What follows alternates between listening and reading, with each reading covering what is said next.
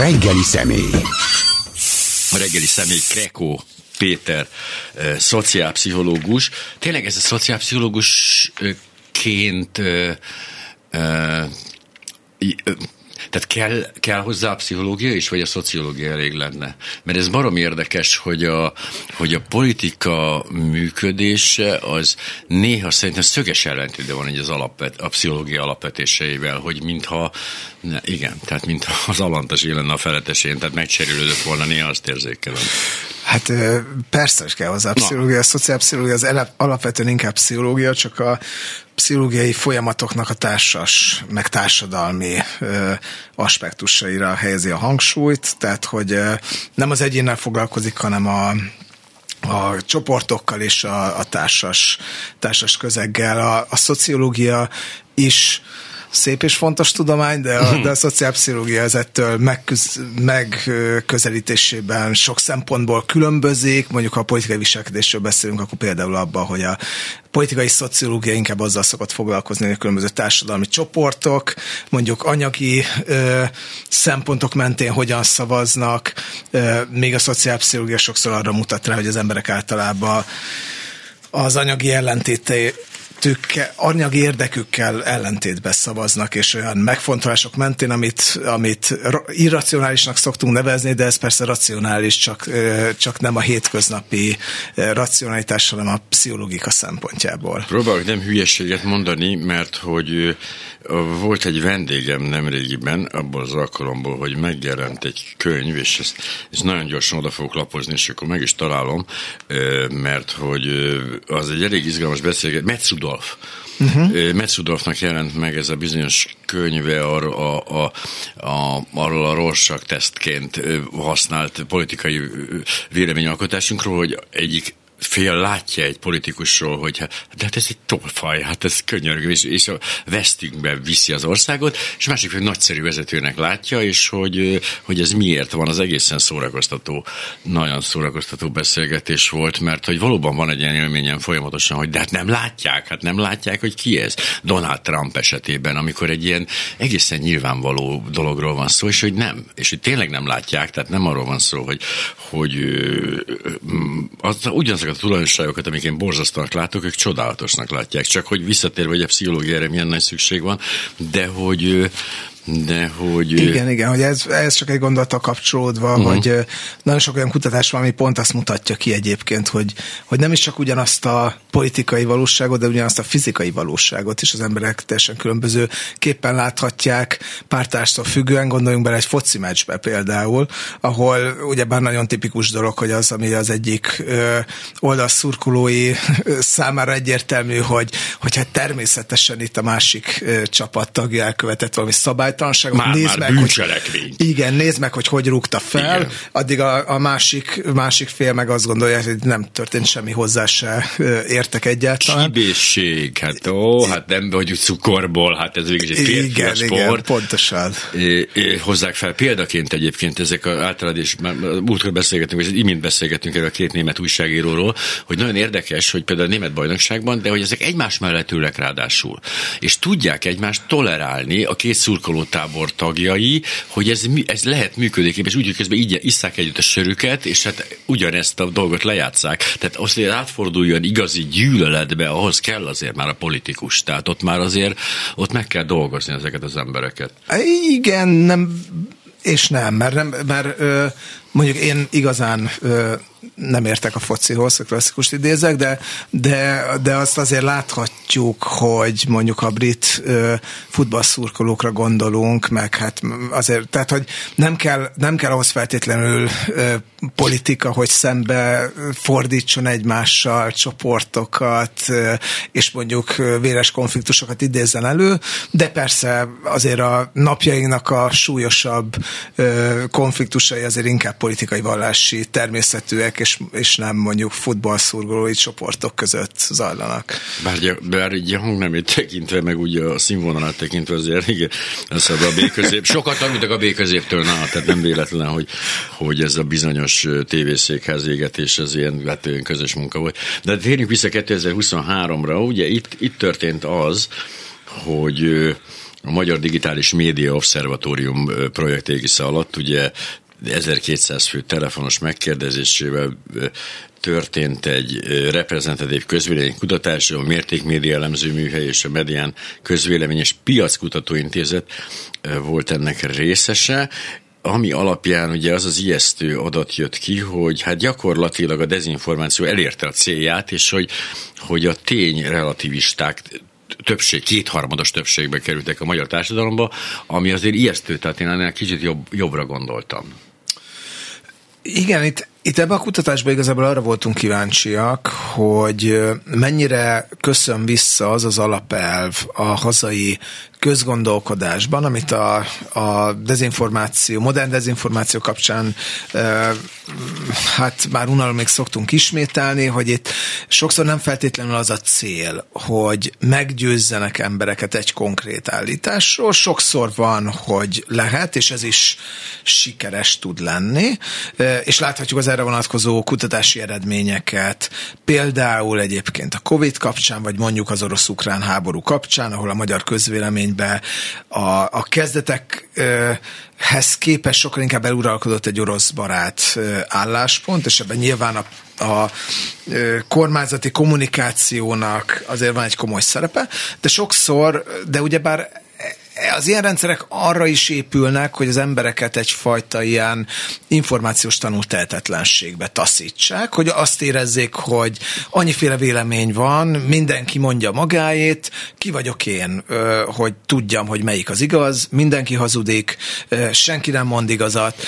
és az ember megvonja a vállát, és azt mondja, hogy jó, de ezek legalább mondjuk jól csinálják, amit csinálnak, vagy ezt legalább értem, amit mondanak, tehát hogy, a, hogy, hogy abból a a, a, az információs bázisból, hogy, hogy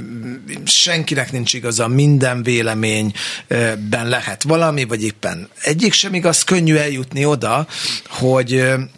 hogy egy konkrét álláspont, és általában ez a leghangosabb vélemény, az mégiscsak hasson az emberekre. És ebben a konkrét kutatásban azt találtuk, hogy hát a, tényleg a magyar társadalom több mint abszolút többsége hisz olyan típusú állításokban, mint hogy objektív valóság nem is létezik, vagy éppen abban, hogy, hogy nincsenek tények, csak vélemények vannak, és nyilván itt felmerül az a kérdés, hogy ez nem egyszerűen csak annak az eredménye, hogy egy közvélemény kutatásba feltesszünk ilyen zárt kérdéseket, és az emberek igen nem, nemmel válaszolnak, és akkor ezekből kijön valami véletlenszerű mintázat, de az emberek nem is gondolják komolyan, és valószínűleg tényleg nem az áll mögötte, hogy az emberek Magyarországon kétharmada mondjuk megkérdőjelezi azt, hogy például egy asztal van-e itt a, a stúdióban, meg a fizikai valóság létezik-e, mert ugyebár a posztmodern filozófiáknak van ez a radikális El lehet vinni vonulata, odáig, hogy ez nem ami, létezik, ami az egész, egész ö, ö, valóságot megkérdőjelezik, hanem itt inkább arról van szó, hogy a politikában azt gondolják, hogy nincsen olyan autoritás, akitől tényszerű információt lehet szerezni. És, és ez, ez a fajta két, ez nem csak politikusokra terjed ki, hanem sokszor sajtóképviselőire is, a tudósokra, a szakértőkre, és ennek tükrében egyébként érdemes szerintem ö, kritikával olvasni olvasni azokat a, a kutatásokat, amelyek azt mutatják egyébként, hogy például a tudósokban milyen magas a bizalom Magyarországon. Lehet, hogy a tudósokban magas a bizalom Magyarországon, de hogyha mondjuk jön egy Covid, akkor nagyon sokan attól a populista érzelmtől vezérelve, hogy na, már pedig itt az okosak meg akarják nekünk mondani, hogy mit csináljunk, maradjunk otthon, oltassuk be magunkat, akkor ez, ezt elutasítják. De érdemes azokat a kutatásokat is egyébként bizonyos szempontból kritikával kezelni, amelyek azt mutatják, hogy a magyar választók nagy része nem bízik a médiába. És hogy ez igaz, volt a Reuters intézetnek egy kutatása, ami azt mutatta, hogy 46 ország közül 45 volt, tehát a, a második legkevésbé hát, bizalomteli társadalom a magyar, amikor a médiáról van szó, de ennek ellenére egyébként azt is látjuk, hogy a bizalmatlanság bázisán kiválóan meg lehet győzni az embereket. Sokszor uh-huh. egyébként cinikus álláspontokról, mert hogy nézzük meg, hogy mi az a termék, ami ma nagyon megy a magyar politikában, az a fajta üzenet, hogy mindenki át akar minket verni, mindenki hazudni akar nekünk,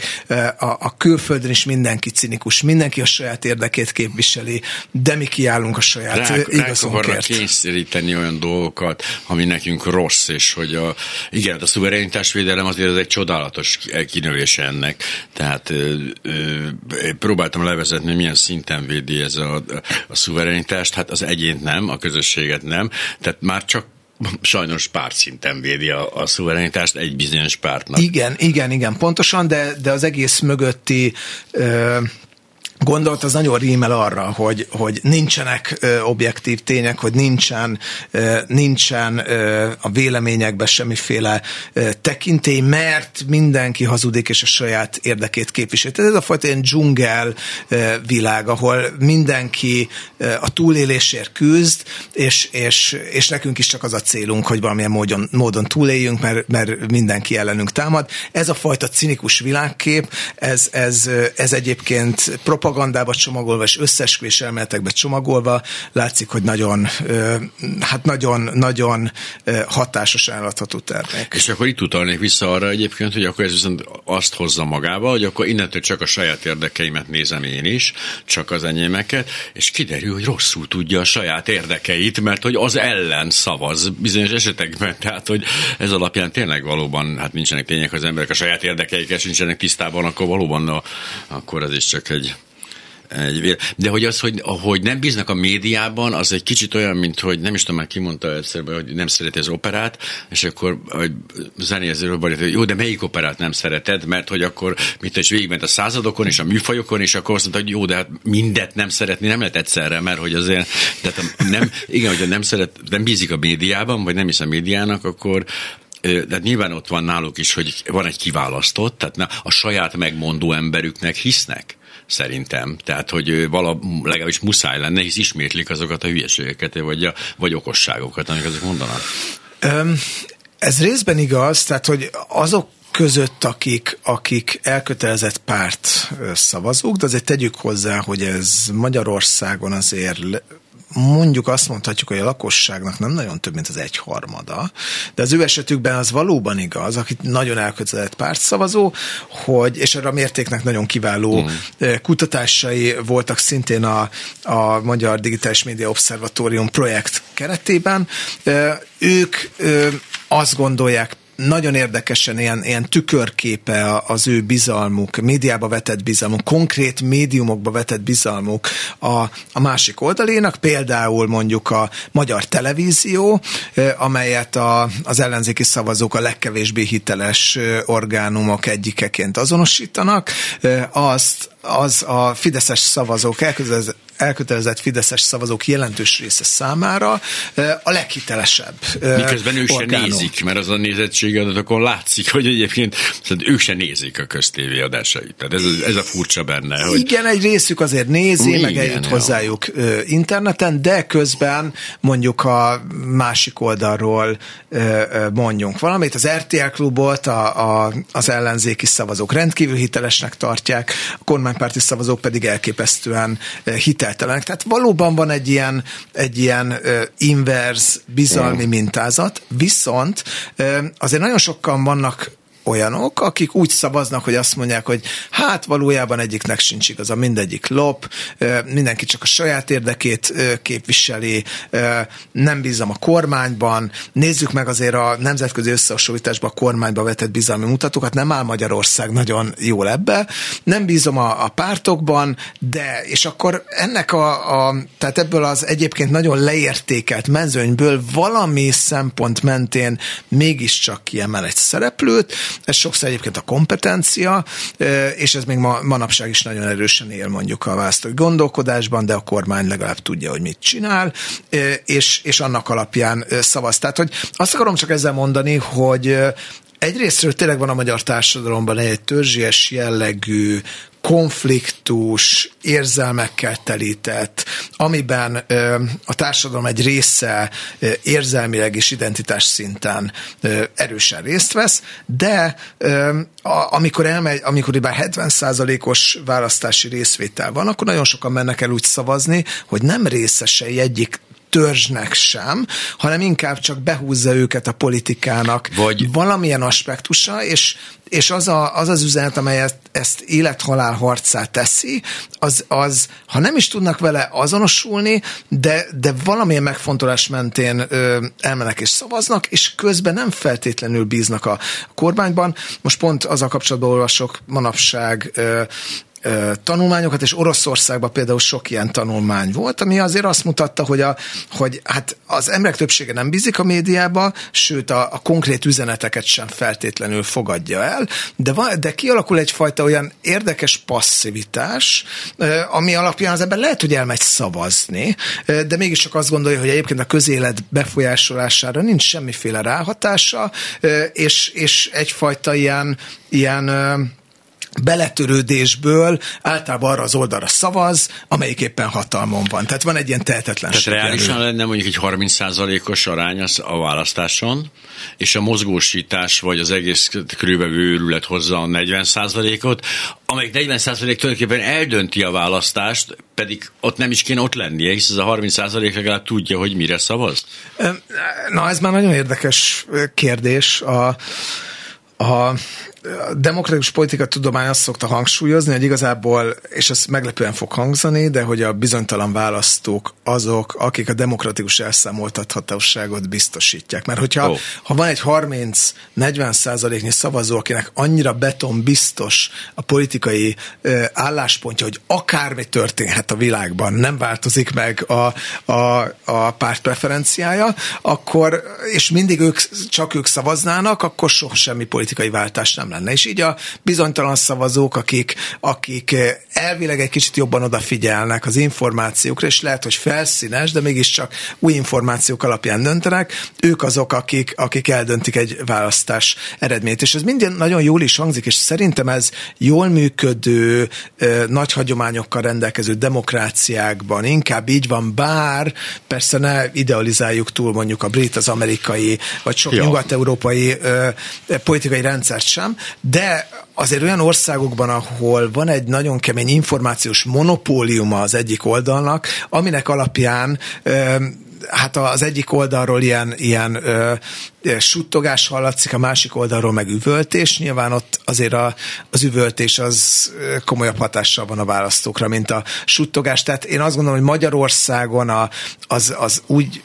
mond bizonytalan szavazók a jelenlegi politikai információs helyzetben igazából egy szinte egyoldalú gravitációnak vannak kitéve, és ez a kormány oldal. Hogy én a 30%-ot nem a, nem a, a hívő tagozatra értettem, tehát az a meggyőződéses, hogy biztos beton. Pont az a 30% egyetlen van képben, arra gondoltam, hogy így nagyjából mi zajlik itt, és ők, ők tudják ezeket a folyamatokat valamit átlátni, és úgy szavazni, hogy tehát nem, nem a hit, hitbizományok alapján, hanem hogy így tényleg az, az a helyzet, hogy hát szerintem ez most nem annyira jó, próbáljuk ki. Visz volt ilyen eleinte, emlékszem, a 90-es évek elején az emberek így mérlegeltek, hogy fú, hát ezek nem jól csinálják, hát úristen, visszahozták, azt sose gondoltam, a szocikat visszahozták négy év után az emberek, hogy ho, hát az, az ott, mintha jobb lett volna, és akkor új, utána amikor még az első Fidesz kormány hatalomnak került, az is egy racionális szavazás volt. Egy kicsit, hát messzire rúgták a pöttyöst ezek a komcsik, hát akkor jöjjön a másik oldal. Ez azért eltűnt, ez pont ez a mérlegelő réteg sajnos így úgy tűnik, hogy ez nagyon sovány lett. Hát igen, ez teljesen igaz, azzal párhuzamosan, ahol egyéb, ahogy egyébként a politikai közép is eltűnt. És ez nem csak is kizárólag magyar sajátosság ennek van köze egyébként a politikai, tehát a választási rendszerhez is, azokban a, mm. tehát hogy a Magyarország ebből a szempontból inkább a, a, az ilyen többségi politikai rendszerektől tanult, például az angol száz típusú rendszertől, és a választási rendszer is egy kicsit inkább abba az irányba mozdult el, amilyen nagy tömbösödött politikai szerveződéseknek kedvez, és egyébként a, a kis politikai erőket inkább, inkább háttérbe szorítja, és a túlélésüket megnehezíti, de ezekben a, a rendszerekben általában azt tapasztaljuk, hogy azok, akik nem nem nagyon elégedettek egyik oldal működésével sem, azoknak a szavazata irrelevánssá válik, vagy pedig, vagy legalábbis nem tud döntő befolyást gyakorolni. Azért hát mondjuk 2010 óta nem nagyon láthatjuk azt, de már 2010-ben sem, hogy, hogy ezek a fajta úgynevezett centrista szavazók bármilyen hatást tudtak volna gyakorolni a, a politikai döntéshozatalra. Tehát, de ez egy bizonyos szempontból azt is mondom, hogy kortrend, uh-huh. és ezek az ilyen, azok a, a azok a politikai kampánytechnikák, amelyek egyre a megosztásra épülnek, és ezekre a típusú törzsi konfliktusoknak a felerősítésére, ezek, ezek váltak azért dominánsá az angol száz világban, Izraelben, és azon túlmenően, de ezeknek az országoknak ugyebár van modell szerepe is, és, és Magyarországon ezt látjuk visszaköszönni. Ez csak azért fontos szerintem elmondani, mert, mert sok dolog, amire úgy tekintünk, hogy hungarikum, az valójában azért bizonyos szempontból egy, egy kampányimport. Szóval én, én ilyen tőzsde, kicsit tőzsde alapokon például azt csináltam már ugye 8 éve gyakorlatilag, hogy úgy szavaztam az e- Magyar Kétfarkú Kutyapártra, hogy tudtam, hogy be fog érni. Volt egy érzésem, hogy eh, ha én ezt mellett kitartok, akkor én, ez a tábor szerintem szépen felnő az 5%-os küszöb fölé. Lehet, hogy bejön most, egyébként most tök úgy Az EP választáson könnyen bejöhet. Ö, Máté már a következőre gondolkozom, a téma ott tartok. De, hogy, de hogy a de hogy visszatérve a történet, ezzel kapcsolatban egy csomószor el kellett magyaráznom, hogy miért nem reménykeltő a, a magyaroknak a lengyel, a lengyel váltás. Hogy, hogy igazából a Varsói gyors idejében, amikor emlegetük mindig, hogy a Varsói gyors ide-oda, azóta annyira elvált a két választási törvény egymástól, és annyira különment, aminek köszönhetően ez itt kétharmad lett, ott meg nem lesz soha kétharmad, és ez önmagában elegendő ahhoz, hogy megismételhetetlen legyen az a teljesítmény. Szerintem ez nagyon fontos, a, a, kétharmad önmagában a 2010-ben a Fidesz által megszedett kétharmad, amely ugyebár tegyük hozzá, hogy az még a nem módosított választási uh-huh. rendszer szerint történt, és a Fidesz több mint 50%-ot szerzett ugyebár a pártlistán. Ami nem kétharmad, tehát Ami hozzá, nem de... kétharmad, de ez a, a választási rendszer logikájának megfelelően ez, ez a mandátumok kétharmadát eredményezte. Szóval ha ez nem történik meg, akkor én azt gondolom, hogy más politikai rendszerben élnénk, és egyébként Lengyelország Magyarországban is láttuk azt, hogy kétharmad nélkül, és látunk erre máshol is példákat, mondjuk vegyük Izrael példát, ahol, hmm. ami ugyebár egy, egy olyan arányos választási rendszer, ahol csak pártlista van, és alacsony a bejutási küszöb, tehát egy, egy fragmentált politikai rendszer, de azért ezek, tehát hogy kétharmad nélkül, alkotmányozó többség nélkül is lehet mély átalakult alakulásokat eredményezni és, és eszközölni egy politikai rendszerbe, de azért ez ritkább és nehezebb, és ebből a szempontból talán Szlovákia példája az ellenpélda, ahol azért bőven látjuk, hogy vannak illiberális politikai erők, és van ezeknek társadalmi támogatottság és beágyazottsága, de a kormányok jönnek, mennek azért, mert egyik sem tud olyan mély gyökereket ereszteni a gazdaságban, társadalomban, a politikában, mint például Magyarországon, és valóban Lengyelország abból a szempontból fontos példa, hogy egy ilyen alkotmányozó többség nélkül azért legalábbis nehezebb az a fajta teljes hatalomátvétel, ami, ami majd, hogy nem monopolizálja a médiát, és majd, hogy nem monopolizálja a gazdaságot, és Igen. ez az utóbbi ez egyáltalán nem történt meg, de azért két másik tényező is fontos szerintem, ami sajnos szintén a magyar-lengyel párhuzamok ellenében hat ebben az esetben, az egyik a, a civil társadalom erőssége, tehát a, a civil társadalom és az, a civil társadalom mozgósítása az nagyon komoly szerepet játszott a legutóbbi választási kampányban, egészen egyszerűen a, a kormányzó párt, főleg az abortusz szigorítás témájában, amelyben próbált a szélsőjobbnak, illetve az egyháznak és a vallásos szavazóknak kez, kedvezni, ebben egyszerűen túl messzire ment, és, uh-huh. és a, a női szervezetek és a, és a nagyon sok, nagyon sokrétű és egyébként jól beágyazott civil társadalom mozgósítás, ez legalább olyan fontos volt, mint a mint a, a, a jog és igazságosság rivál, politikai riválisainak, riválisainak a, a stratégiája. A másik dolog az az, hogy, hogy Lengyelország egy nagyobb ország, ahol, ahol a regionális autonómiának továbbra is van szerepe. Egy 40 milliós országot nem olyan könnyű elfoglalni, hogyha ott az autonómiának azért megvannak az alkotmányosan rögzített eh, alapjai, eh, a regionális autonómiának, mint, mint egy 10 milliós eh, Magyarországot, és ennek a média hatás, média működésére is van hatás. Egy 40 milliós országban egész egyszerűen könnyebb úgy médiát üzemeltetni, hogy az még bevételt produkáljon, ja. annak ellenére is, hogy nem kap masszív állami, vagy éppen mondjuk külföldi támogatást, mert egész egyszerűen nagyobb a belső piac, és ez a nagy belső piac, ez, ez sok olyan problémát megold, amely, amely Magyarországon egyébként megoldatlan. Egyébként pont a határon vagyunk ezzel a 10 millióval, hogy ö, tulajdonképpen egy 10 millió már el tudná, el tudná néhány független médiumot tartani, egy, akár egy napilapot is, de, de hogy mégse sikerül, hisz ugye, hogyha viszont ez azzal párosul, hogy elszegényedik a lakosság, akkor ugye sokkal egyszerűbb, mint tehát akkor el tudná tartani, csak nem tudja megvenni ezeket a lapokat, mert ő magát se tudja fenntartani, és így döglenek meg, a, döglenek meg ezek a független napok, és jól 40 milliónál az arányok szintén nem egy túl gazdag lakosság esetében még azért megengedhet magának egy-két Igen, igen, és persze, hogyha a részletekbe belemegyünk, akkor azt is el lehet mondani, hogy Magyarországon már ugye a hirdetési piac, amely elvileg pia, ö, elvileg ugyebár nézettségi és, és PR logika alapon működik, az is inkább, és egyre inkább politikai logikát követ. Tehát amikor mondjuk a nagyvállalatok PR-osai azt gondolják, hogy jobb mondjuk olyan helyeken reklámozni, amelyek a kormány számára kedvesek, mert ez majd megnyit előttük bizonyos ajtókat döntéshozók előtt, amelyek egyébként zárva lennének, akkor azt mondhatjuk, hogy ezek a, hogy, hogy, hogy önmagában az, hogy, hogy, egy, hogy egy médium népszerű, az nem feltétlenül jelenti azt, hogy csak hirdetésekből el tudja magát tartani, de,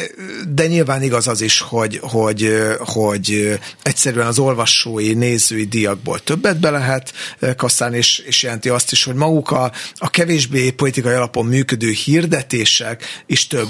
bevételt hoznak. Tehát ebből a szempontból azokban az országokban, és persze ebből van kivétel, tehát ott van Oroszország, ugyebár, ami ugyebár Lengyelországnál is hát egy négyszer nagyobb mm. ország lakosságát tekintve, területét tekintve még sokkal nagyobb, de az most irreleváns, ahol azért sikerült a médiát elég alaposan elfoglalni, de egyébként voltak gyakorlatilag a, a, az ukrajn elleni invázió pillanatáig olyan független ö, médiumok ö, Oroszországban is, amelyek ö, fent tudtak ö, maradni, azért egy nagyon kedvezőtlen környezet ellenében is, és ott, ott is azért szerepe volt ebben annak, hogy van egy nagy belső kereslet, van egy nagy belső piac. A, igen, de ott azért az autonómiának a, hagyományai, hát hogy is mondjam, meglehetősen ke, soványkák, mert azért lássuk, nem, nem is tudom, hogy ezt tudja, mennyiben gyakorolták. Ami viszont, ami viszont borzasztóan érdekes, hogy, a, hogy az is kiderült, hogy az embereknek igénye lenne a tényellenőrzésre. Tehát igenis szeretné, tehát miközben azt mondják, hogy nincsenek is tények, akkor szeretnék ezek, tudni, hogy mik ezek ezek a tények, amik nincsenek, ami így magában te hülye hangzik, de hogy ez a valóság. Viszont nem hajlandók érte tenni semmit. Tehát ez itt, eh, hát eh, nem tudom, hogy lehetne eljutatni. Ugye voltak erre egyébként nagyon érdekes kísérletek, most vannak is, ugye nyomtas te is, ugye mi szerint kinyomtatom, bedobom a postaládába, de talán tényleg ezen az egyetlen módszer, hogy, a, hogy, a, hogy eljussanak a, eh, az emberekhez a tények, mert ők aztán nem kattintanak, az biztos. Viszont akkor, ha erre rájönnek, akkor ugye a postádába bedobnak mellé még tíz másikat, ami az ellenkezőjét fogja sugalni, és akkor ugye hát meg bedobnak most is a tévén, rádión, vagy a, vagy a megyei lapokon keresztül. Tehát... Hát igen, meg a városi lapok, stb. A, ö, azt azért el kell mondani, hogy az, hogy van egyfajta lustasága a médiafogyasztóknak, ez sem egy magyar jellegzetesség. Tehát, hogy, a, hogy egész egyszerűen azáltal, hogyha valami információ sokkal könnyebben hozzáférhető, és nem kell külön külön erőfeszítést tenni azért, hogy hozzájussunk, mert szembe jön a, az óriás plakátokon, mert beülök az autóba, bekapcsolom a rádiót, és az megy, mert a, a TV távkapcsolóján megnyom az egyes gombot, és, és az jön be. Szóval ennek, ennek van szerepe abban, hogy, hogy, hogy milyen információ jut el hozzánk. És ebből a szempontból ennek a, az információs rendszerek ez az egyik fontos eleme. Hozzáférhetőek, ugyebár a, a klubrádiót is bárki hallgathatja, bár, bárki felmet bármilyen weboldalra, hiszen nincsen internetcenzúra Magyarországon, és elolvasgathatja a híreket, de ezt nagyon sokan nem feltétlenül teszik meg, és egyébként itt jön be az a szempont, hogyha azt gondolják az emberek, hogy hát neki sincs igazából igaza, neki sincs igaza, mindenki egy kicsit hazudik, akkor, akkor miért ö, menjek, ö, miért tegyek azért hatalmas extra erőfeszítés, hogy hozzájussak egy másik információhoz, amiben szintén nem bízom. Tehát ennek az endemikus bizonytalanságnak itt azért lehet szerepe, de, de azt is el kell mondani, hogy a, hogy mondjuk a hír tehát, hogy a, a fact-checker oldalak azok nagyon kevés helyen tudnak magas, szerves látogatottságot elérni. Az emberek jelentős résznek nincs meg az az alapvető igénye, hogy valaki megmondja neki, hogy te most ezt rosszul gondolod, te most ezt jól gondolod, ezért a, nagyon sokszor szakértők használják, nagyon sokszor újságírók használják, és egyébként, hogy egy kicsit ebből a szempontból hazabeszéljek, mert a Lakmus az partnere, ugye a politikák kapitálnak ebben a, a már említett projektben, a, a Magyar Digitális Média Obszervatóriumban. Lehet azt csinálni, hogy egy jól működő lapnak mondjuk a fő oldalára kikerülnek azok a nem mindig nagyon didaktikus tényellenőrző cikkek, amikből az emberek mégiscsak megtudják egy adott kérdésbe, hogy például az izraeli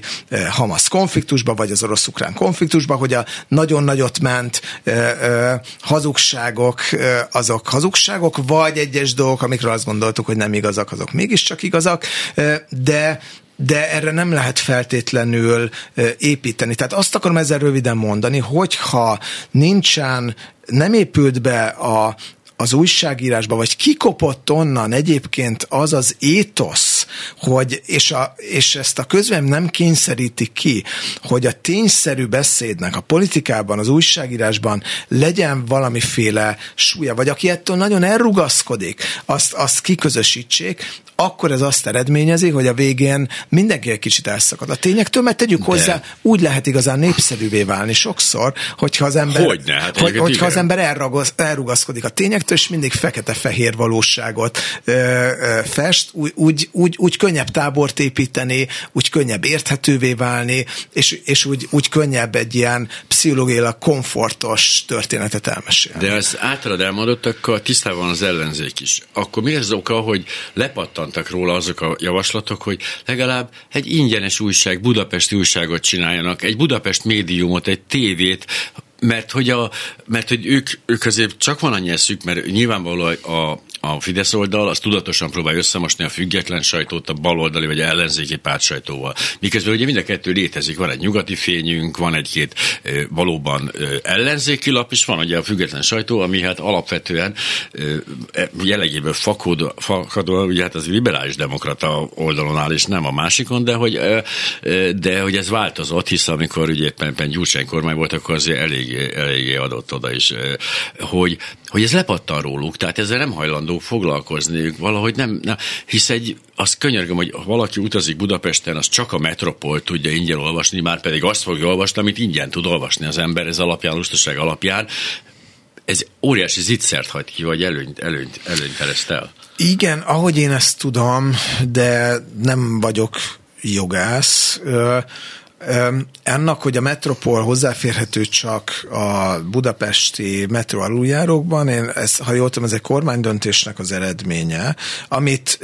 még ha nem tévedek, a, a Covid kapcsán hozott meg annak idején a kormányzat, de gyakorlatilag kivette az önkor, a budapesti önkormányzat kezéből azt a jogot, hogy ott saját sajtóterméket osztasson. De ezzel persze, együtt persze igaz mhm. az, és ebben ebben fontos látni a, az asszimetriát, és ennek van egy nagyon ironikus eleme ennek a történetnek, hogy hogy mintha a Fidesz, és ez tényleg, hát ha más óta nem, akkor 2002 óta egyértelműen tapasztalhatjuk, amikor ugyebár a Fidesz elvesztette a hatalmat, és akkor kezdték a hírtévét kiépíteni, akkor kezdték nagyon tudatosan azt a médiabirodalmat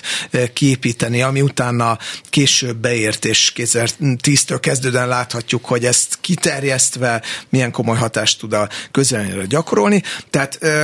azt a, a hegemónia elméletet, amit Antoni Gramscihoz szoktunk kötni, és ugyebár akit nagyon sokat emlegetett Orbán Viktor még annak idején a szakdolgozatában is, tehát azt az elméletet, amely azt mondja, hogy valahogy a, a,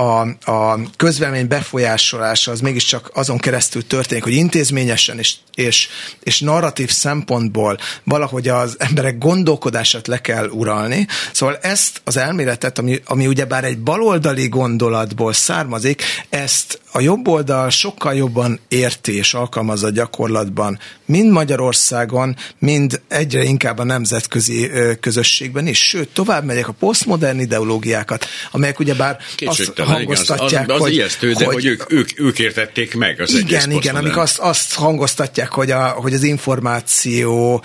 és a, a tények mögött van valamiféle hatalmi szempontrendszer, és a különböző olvasatok közül az válik uralkodóvá, amelyiket hangosabbat, többet és, és több erőforrással terjesztenek, ezt is mintha sokkal jobban megértette volna a jobb oldal, mint a, a bal oldal, és, és ez szerintem rámutat egy megint egy általánosabb problémára, és ezt nem akarom túlélezni, mert nyilván, ha mai politikai vitákat halljuk, akkor ezt a mély intellektualizmust azért viszonylag ritkán látjuk visszaköszönni, de egyébként én úgy látom, hogy a hazai jobb oldal és sok szempontból egyébként a nemzetközi jobb oldal is több innovatívabb, önreflektívebb gondolattal állt elő az utóbbi időszakban, mint a baloldali liberális gondolkodók, és ez a fajta eltunyulás, amit egyébként tapasztaltunk a nemzetközi, hát progresszív és sokszor liberális gondolkodásban, ez szerintem egy tényleges és, és strukturális probléma, amit, amit ha nem sikerül meghaladni, akkor azok a trendek, amikről egyébként következő évben, amelyeket következő évben is tapasztaltunk majd, a, az illiberális jobboldal előtöré, előretörése Európában is lehet, hogy az Egyesült Államokban is, ez, ez, ez tartósá válhat. De hogy hát Kaczynski megbukott, Donald Trump megbukott, tehát hogy miért érezzük mégis azt, de ez egy zárójeles kérdés, hogy, hogy ez az ő, az ő korszakok közeledik, az egyik. A másik meg, hogy éppen amikor készültem erre a mai napra, a, ez az Erdő Péter sztori, ez most így nagyon-nagyon finoman mutatja meg a, a, a, a történet a vázát, vagy az egészet. Ugye, a, nem tudom, hogy a hallgatók tudják-e, mi történt. Lejött a hír, hogy egy vatikáni szaklap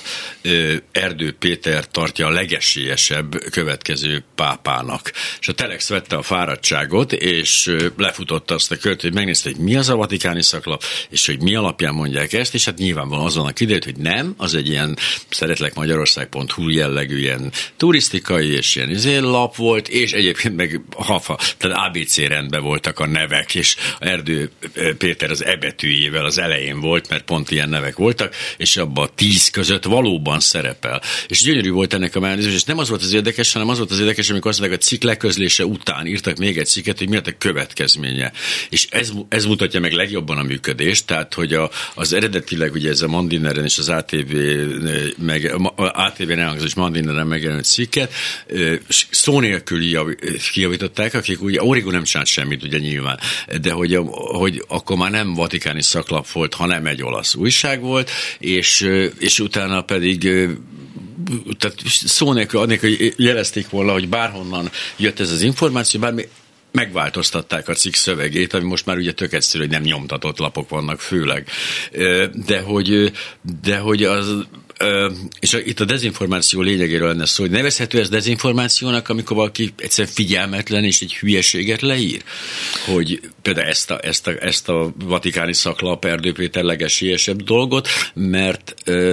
azt mondom, hogy igen, bizonyos, tehát mondjuk amikor a, mondjuk a Mandiner leírta meg az Origo, akkor azt gondolom, hogy ha még észre is vették, hogy itt valami bibi van, de nagyon is alátámasztatta az ő a magyarok a világ legokosabb és legkeresztényebb emberei izéket, tehát ott lehet dezinformációk nevezni. Amikor ugyanezt lehozta, amit tudom én, a HV, ugye ezt a hülyeséget, akkor az meg nem dezinformáció, mert ők csak bénák voltak. Igen, hát hogyha ha nincsen mögötte szándékos torzítás, ezt nem mindig tudhatjuk. Vannak egyértelmű esetek, de nem mindig, akkor inkább téves információról beszéltünk, ezt angolon misinformationnek mm. hívják, ami, ami a, a téves, de nem szándékosan megvezető de információt tartalmaz. Ez szerintem ez a példa ez nagyon fontos, és azt hiszem, hogy ebbe a mai pessimista beszélgetésbe itt egy pici optimista... Pedig, uh, nekem ez több, hát én múltkor mondom, Ungvári Rudolfal beszélgettem. Ez a beszélgetés nagyon optimista. Jó, jó, akkor legyünk ja. még optimista, és fessük rózsaszínre a világot, mm. és, és hogy, hogy abból a példából kiindulva, amit említettél, hogy, hogy mégiscsak a Telex utána járt, megnézte, és ez elvezetett uh-huh. oda, hogy a cikkek szövegét kiavították egyes pontokon. Nekünk is mi vizsgáltuk több olyan orosz, orosz-ukrán konfliktussal kapcsolatos, illetve vakcinákkal kapcsolatos álhírnek a, az útját, amelyeket a, a fact egyébként hamisnak találtak, és azt találtuk, hogy több helyen vagy eltávolították, vagy ö, módosították a cikk uh-huh. szövegét, vagy módosították mondjuk akár kormányzati megmondó emberek is, akik nem mindig annyira érzékenyek a valóság apró torzításaira és nüanszaira, de még ők is módosították a, a, a, a posztjaikat, amikor azt látjuk, hogy a Facebook eh, bizonyos cikkeket megjelöl, eh, mint olyanokat, amelyek nem feltétlenül hiteles információkat tartalmaznak, és az egyeseket visszatarthat attól, hogy megosszák ezeket a cikkeket. Tehát igenis én azt gondolom, hogy van értelme annak, hogy ellenőrizzük, hogy egyes állításoknak van, van, eh, van-e tényalapja, vagy nincs, és én azt gondolom, hogy továbbra is nagyon sokan vannak, és a kutatásaink azért minket ebben megerősítettek, azok, akik szeretnék, hogyha olyan forrásokat és olyan információkat kapnának, amelyek tényszerűek, hát senki nem, senki nem szeret becsapva lenni, hogyha valaki csak nem része egy nagyon erős törzsi konfliktusnak és gondolkodásnak, akkor nem feltétlenül akar mítoszokban feloldódni. Tehát, hogy, hogy ennek alapján én egy picit lennék optimista, hogy, hogy van igény a tényszerű újságírásra, azért azt látjuk a kutatásokban, és vannak arra példák, hogy igenis, ha valahogy egy kicsit megerősödik ez, vagy valaki veszi a fáradtságot, hogy egy hülyességnek utána menjen, akkor sokan lesznek azok, akik azt mondják, hogy ja, ez hülyeség, hogyha ne, nem fűződik hozzá alapvető anyagi vagy pszichológiai érdeke, hogy a hülyességbe tovább higgyen, akkor azt hajlandó elengedni. Tehát, hogy én ezért azt gondolom, hogy, hogy mert sokan azt mondják, mondják, hogy igazából ilyenek vagyunk, az embereket soha nem érdekelték a tények, mindig csak a vélemények, meg mindig a jól hangzó érzelmi narratívák, és ezért, ezért a, a post-truth eluralja majd a világot, és akkor egy ilyen igazság utáni világban élünk. Én nem vagyok ennyire pessimista, szerintem ez javarészt attól függ, hogy a rendszerben szereplők mennyire gondolják azt, hogy ez igaz. Ha azt gondolják, hogy ez igaz, akkor ez önbeteljesítővé válik, hogyha azt gondolják, hogy nem igaz, és mindenki tesz a saját eszközével az ellen, hogy a tényeknek mégiscsak legyen valamiféle respektje, akkor annak pedig lesz hatása. Csak hogy pont ilyen, nem is tudom, neki hullám természete van ennek a dezinformációnak, hogy figyelem, a, ugye a, a számomra a legjobb példa a pizzagét ugye erre a történetre, hogy bedobtak egy ilyen nettó hülyeséget, ugye, hogy tehát egy pedofil, kanibál, gyermekáldozat bemutató pizzériába Hillary Clinton és mit tudom, kicsoda